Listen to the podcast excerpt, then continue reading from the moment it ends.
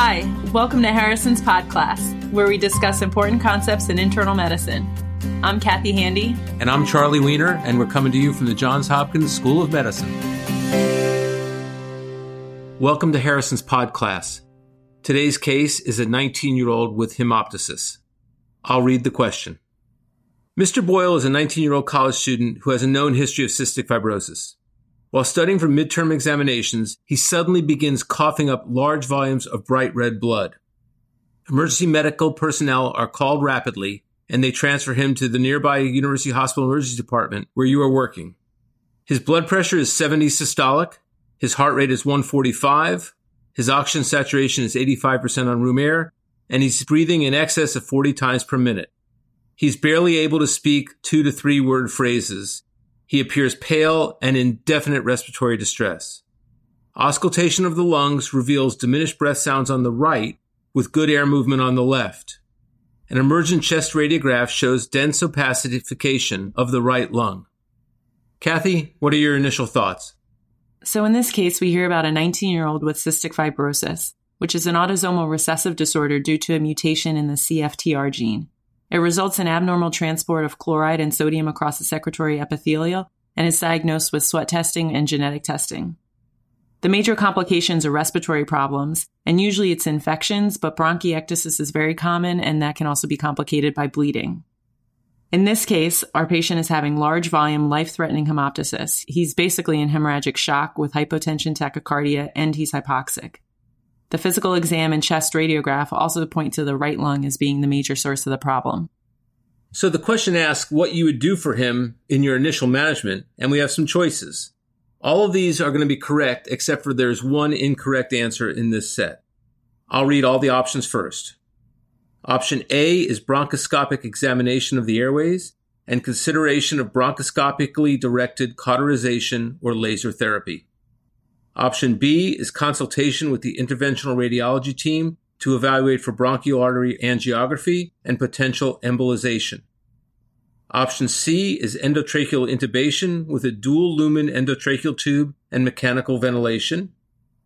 Option D is placement of the patient in the left lateral decubitus position.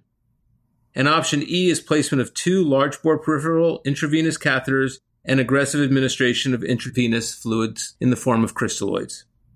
Something to remember about hemoptysis and cystic fibrosis patients is that the culprit vessel is usually the bronchial artery, and it's important when you're thinking about what to do with this patient.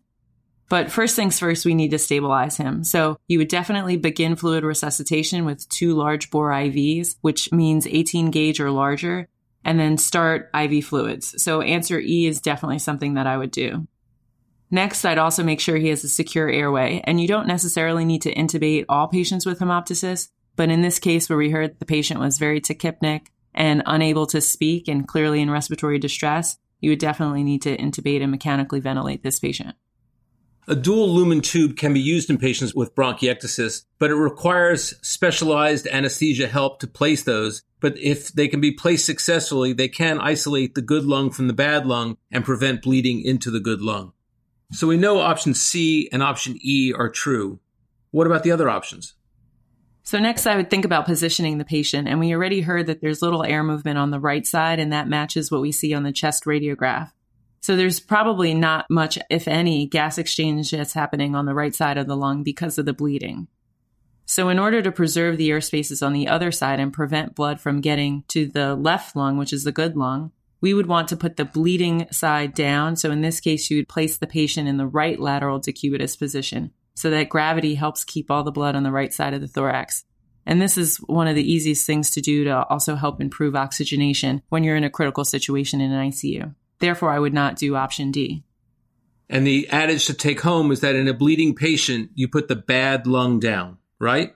That's right. And then in just thinking about the other options, options A and B are also both reasonable options because ultimately the patient may need an intervention to stop the bleeding, and that can be done either with bronchoscopy or angiography. So today's teaching point is that in patients with massive hemoptysis, the first and most important thing is to stabilize the patient in terms of their blood pressure and their airway function. Positioning is also important in that it can minimize the involvement of the good lung, and we always put the bad lung down in bleeding patients. To read more about this, you can check out Harrison's internal medicine chapter on cystic fibrosis or the chapter on cough and hemoptysis. Thanks very much. This is Jim Shanahan, publisher at McGraw-Hill. Harrison's Pod Class is brought to you by McGraw-Hill's Access Medicine, the online medical resource that delivers the latest trusted content from the best minds in medicine. Go to accessmedicine.com to learn more.